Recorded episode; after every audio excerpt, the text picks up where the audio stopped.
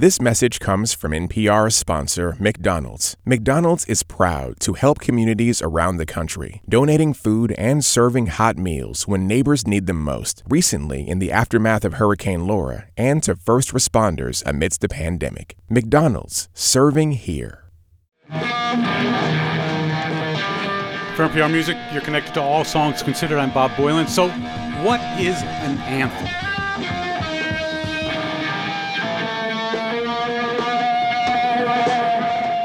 The Star Spangled Banner, obviously an anthem, but there's a broader definition that we are cooking up, right? And I'm here with the we, Elizabeth Blair from NPR and the Arts Desk. Hi, Bob. Hi there, and I'm here with Robin Hilton. We're starting a series, and it starts on July 4th appropriately, and we all think of one thing as an anthem for sure. We can all agree the national anthem is an anthem. God Bless America is an anthem. That's right, but you wouldn't do a series about anthems that would just be that. Most we all definitely have personal anthems. We all arise to an occasion because of a song. Tell us about right. this series. Yeah, well, the series it, it comes out of the fact that Colin Kaepernick took a knee during the national anthem, and, and other football players followed him. You know, we're living in a time where people are talking about what does it mean to be an American? What values do we hold? So that got us thinking about songs that have a political theme, patriotic theme, and then we thought, well, the the definition of anthem is very broad. It's you know, rousing, uplifting song around an idea, a feeling, you know, a principle. And so we're, yes, we are defining anthem in the broadest sense possible.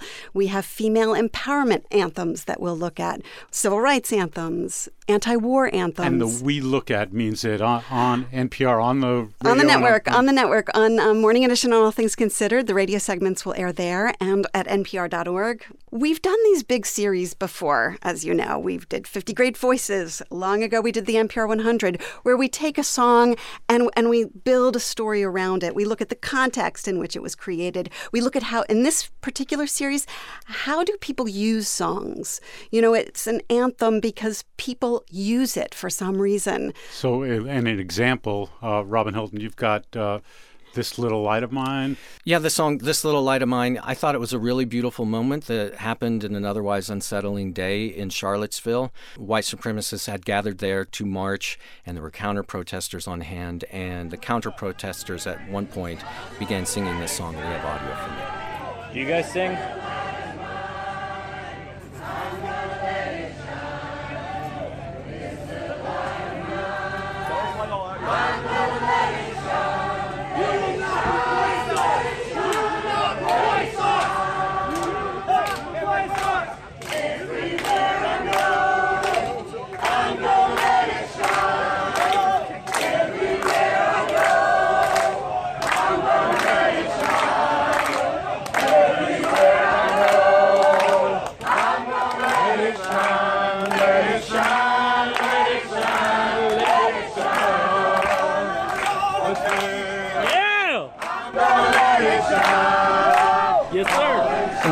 On for a while. What you heard at the beginning, you first heard one of the white nationalists say, You will not replace us. And then you heard someone a little closer on mic say, Do you sing? And that was a person who was recording this audio asking uh, the protesters if they sang if they wanted to join in on this song that the counter protesters were singing. Yeah, this little light of mine, it's such an interesting story because, I mean, so many children have we sang it when we were little. Um, you know, choirs sing it. It was co opted by the civil rights movement.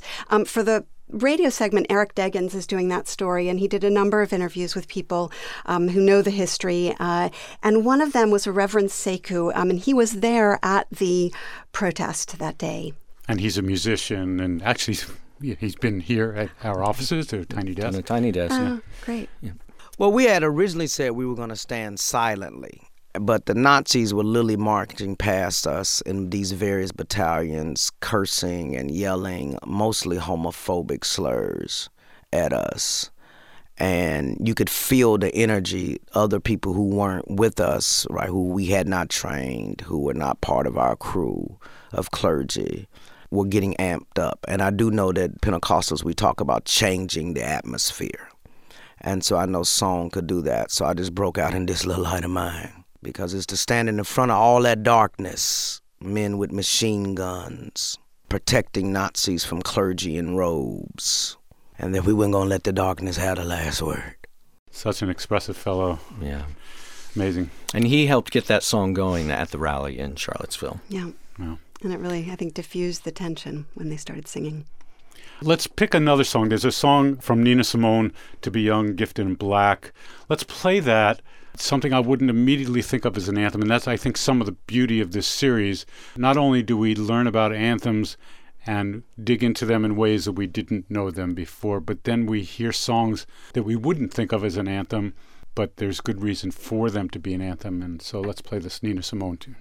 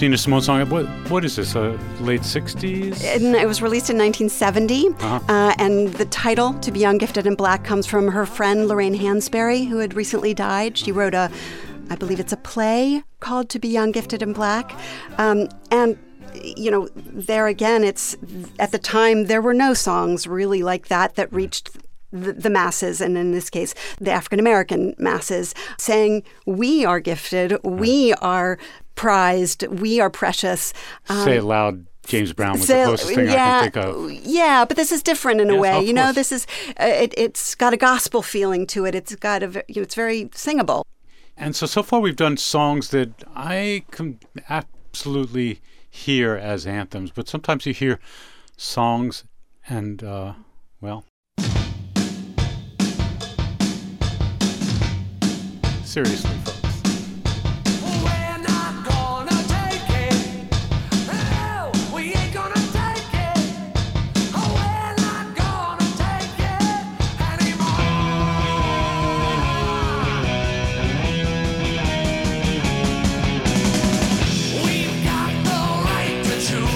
Robin's on the desk. That's He's got- plenty. he's- That's he's got his hand in the air. Tell us why. Well, this was one when, when you were, Elizabeth, asking for suggestions. This is one I thought of. And I, I, it came out when I was in high school, and I just could not stand it. It's We're Not Going to Take It by Twisted Sister.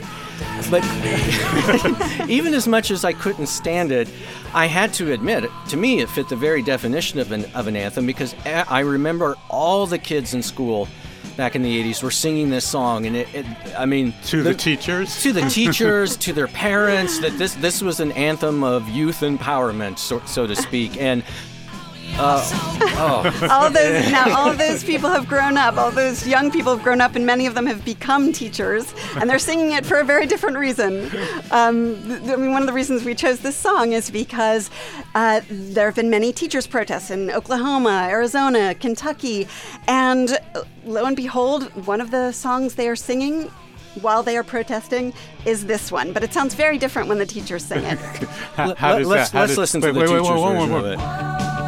Oh. All right, take down from the desk, Robin. Let's hear the teachers. Yes. Yeah, no kidding.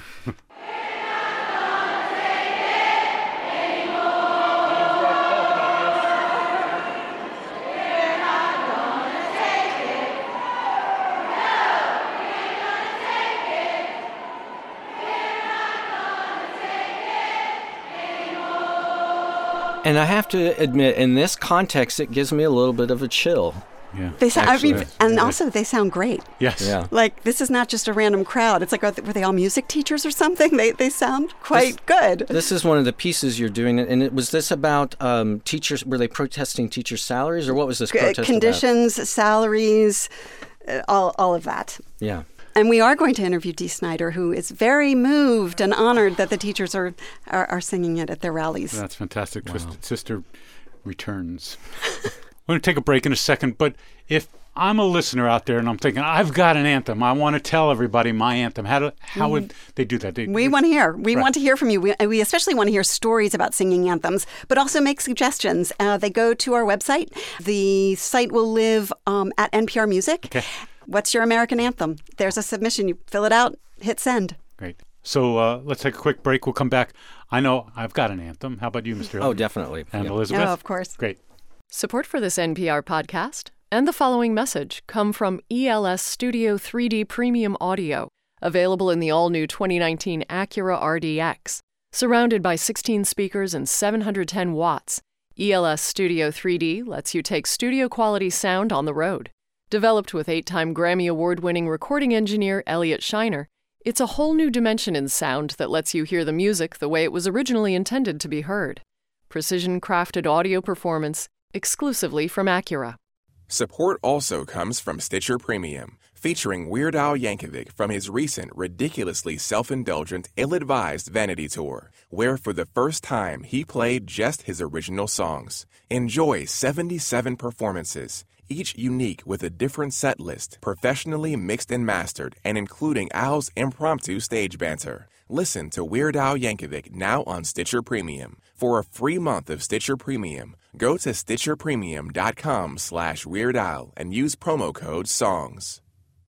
77 shows. Each one's different. Wow. And you can hear every one. The Vanity Tour. That's I love amazing. it. Uh, we're talking anthems. We're talking American anthems. I'm here with Elizabeth Blair from NPR and Robin Hilton. And uh, listeners c- can tell us their anthems, and we may run with it and do a story about it. There's a song called Make Them Hear You. It's a song that originally appeared in the musical Ragtime, but the version we're going to play was recorded at a rally in Tennessee, and it was sung by a gay men's choir. The song Make Them Hear You.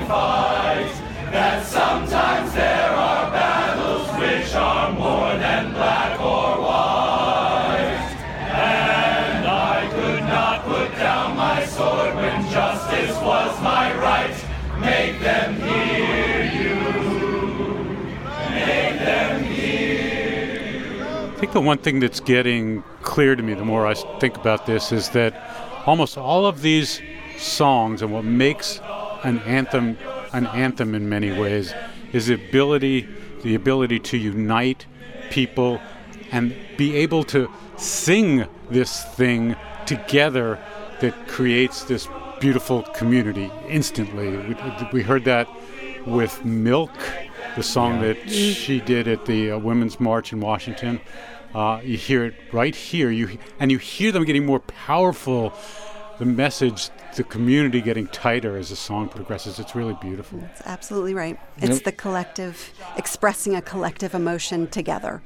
And what's happening, uh, I'm getting emotional thinking about just this. In this video clip, what's happening is there are two protesters holding these hateful signs that are, you know, anti-LGBTQ. And this gay men's choir forms a circle around these two lone protesters, and they just belt this song out at them.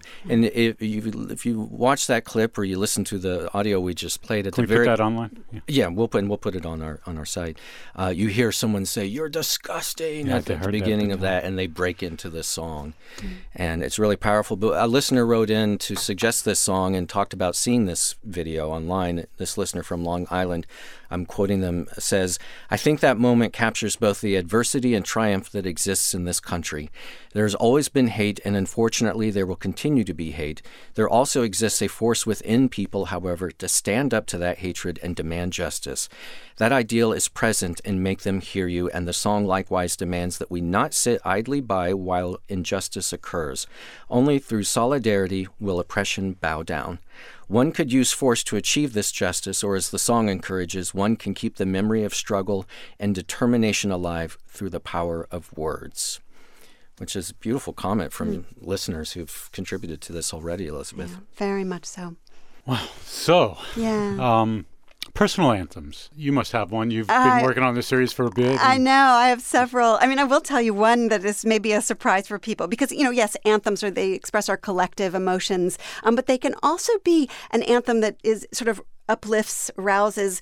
In a more intimate way, um, one of our songs, our coming of age anthem, is um, "At 17" by Janis Ian, um, because it's one of the first songs where you could call it confessional, but where you know, listening to that song, a lot of women felt united in the spirit of that song and the emotions of that song. Um, but um, I think a more obvious but choice, which is one I, I love deeply, is um, the Buffalo Springfield song for What It's Worth. And I happened to see Stephen Stills and Judy Collins at the Kennedy Center on Saturday, and Stephen Stills made the remark that this song he wrote back in the 60s about a very specific moment. It was the teenage riots on Sunset Boulevard. Right, they were trying to curfew people going to clubs and stuff in 1966. And Right. And that was this very specific incident that inspired that song. He says, but then it became something else. People took it, and it means a lot of things to a lot of different people, whether it's anti war or civil rights or violence in general.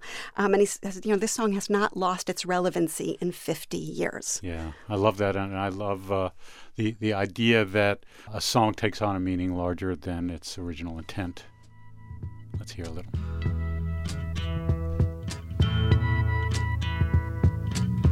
There's something happening here. But what it is ain't exactly clear. There's a man with a gun over there. Telling me I got to beware. I think it's time we stop, children. What's that sound? Everybody, look what's going down.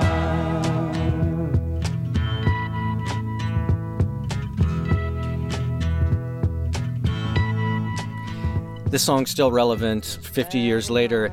And uh, you, you know, the dystopian future of The Handmaid's Tale, which takes place, Lord knows how many years into the future. To promote the second season, they did a slow a cappella version of this song. Did they? And it was so haunting in that context when you realized what it was. You know, it felt like it was written for the future, this future dystopian picture that they paint. Uh, but yeah, still relevant. I just listened to a little more of this. Yeah. Yeah.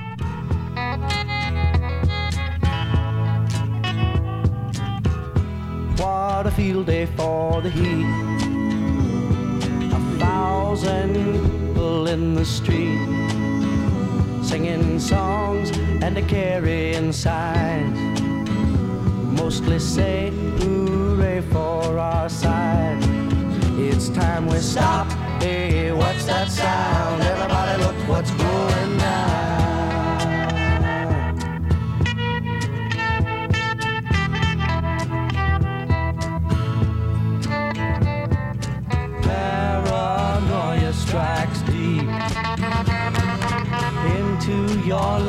it will creep. It starts when you're always afraid. Step out of line, the man come and take you away. We better stop.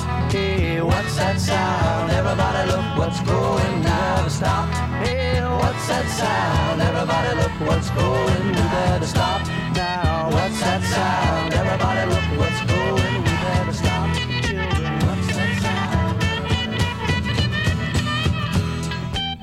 A lot of classic songs like this, you've heard so many times they lose their potency, but I just don't think that's true in this case with this one. It's such a fertile time when, I mean, what happened in 60, well, really 66, 67, 68, we're feeling again in music. We have so much music that is coming of age now because of the way people feel about the world around them.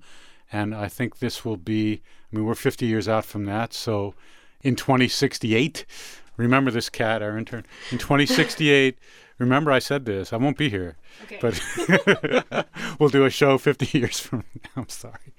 Do a show 50 years ago. For the looks at some of the amazing music that's coming out today, I never want people to think that there was some golden age of this stuff. There is so often fertile ground that brings the writing talent and the emotions out of people. And songs written today that may mean one thing in years to come will mean something else. Mr. Hilton. Well, it, it's interesting you talk about coming of age because when I, I was first asked what, what would you think of when you think of American Anthem, I didn't even have to give it two seconds thought. I immediately thought America, the song America by Simon and Garfunkel. Oh, not that, yeah. Right, That- yeah. That I mean, America. yeah, that America by Simon and Garfunkel, uh, which to me is the ultimate song about coming of age. But you know, and I'm not even sure if this song. Um, fits the strictest definition of an anthem, but it has always to me felt like a, a call to arms for the idea of America and the American spirit. You know, we are a land of dreamers, and it's a land where you're free to pursue those dreams. And d- despite what the ongoing uh, immigration debate has left a lot of people thinking, it is historically a land of opportunity for those who seek it. And uh, I just feel like this song perfectly captures that spirit. You know, it, it's just this classic tale of youthful idealism. These two friends and lovers head out to find America. And though you don't n- know exactly who's on the bus with them, you get the feeling that it's uh, a diverse group of people and they're all seeking the same thing, the same dream. Anyway, it's a song that has always filled me with just love for everybody and hope, and it makes me grateful to live here. And it was also the beauty of the sort of the average day to day looking out the window of a bus that makes what you love about this country beautiful. Uh, let's play some.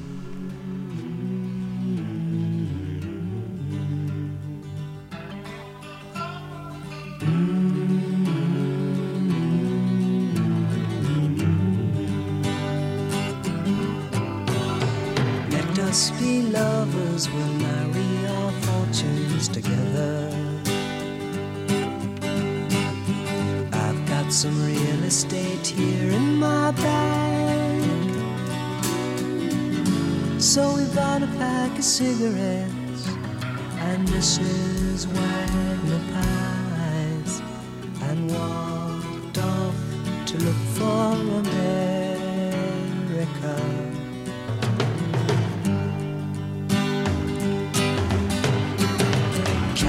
I said as we boarded a Greyhound Pittsburgh. Michigan seems like a dream to me now. It took me four days to hitchhike from Saginaw. I've come to look for America. Laughing on the bus playing games with the faces. Said the man in the gabardine suit was a spy. I said, be careful, his bow tie is really a camera.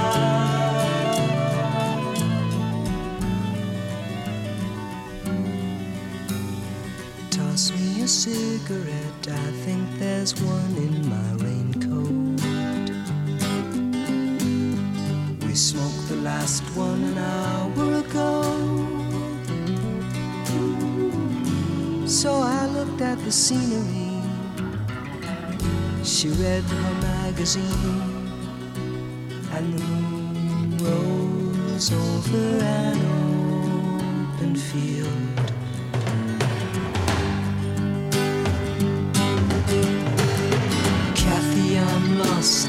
Said, though I knew she was sleeping. I'm empty and aching, and I don't know why. Counting the cars on the New Jersey Oh, man. This build in this song too, it gets oh. more and more emphatic. There, oh, Nice choice. Mm. And and yeah, I mean, I think we we uh, Elizabeth, we've all chosen songs for the most part that had protest edge to it, but this is this is not that. I No, mean, not at all. And so the anthem doesn't have to be that. We're doing a call out. Think broadly. Like, what is the song that identifies you? What is a song that you rally around that that is you? in many Even if ways? it unites people in a quiet way, it, That's uh, that makes you feel less alone in, in how you're feeling. And it doesn't even yet have to be classic. I mean, these songs we're playing, including the pick I'm going to make, are almost 50 years old, if not more. But there are plenty of songs today, right? Well, Kendrick Lamar's uh, from To Pimp a Butterfly, his song All Right became a, a huge anthem. Other ones that listeners submitted, the K'naan, the Immigrants, We Get the Job Done, which. Uh, Oh, that's a good one. Yeah. And we will have um, some Latinx uh, songs on here, like Mi Gente by J Balvin, which came out uh, last year.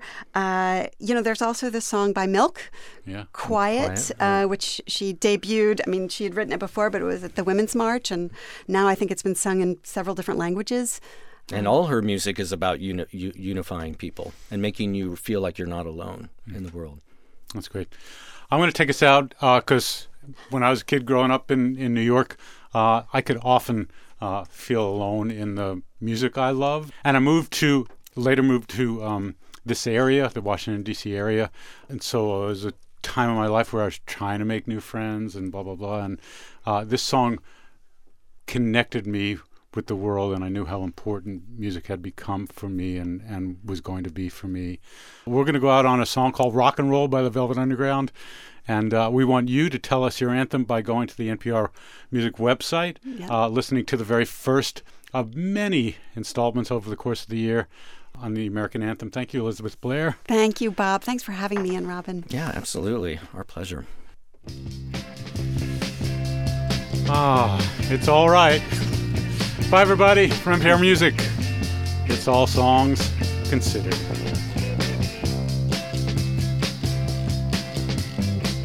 Jenny said when she was just five years old, there was nothing happening at all.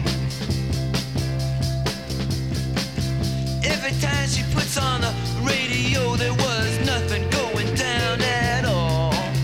Not at all. She puts on a New York station. You know, she don't believe what she heard at all. She started shaking to that fine, fine music. You know her life was saved by rock and roll. Despite all the amputations, you know you could just go out and dance to the rock and roll station. It was alright.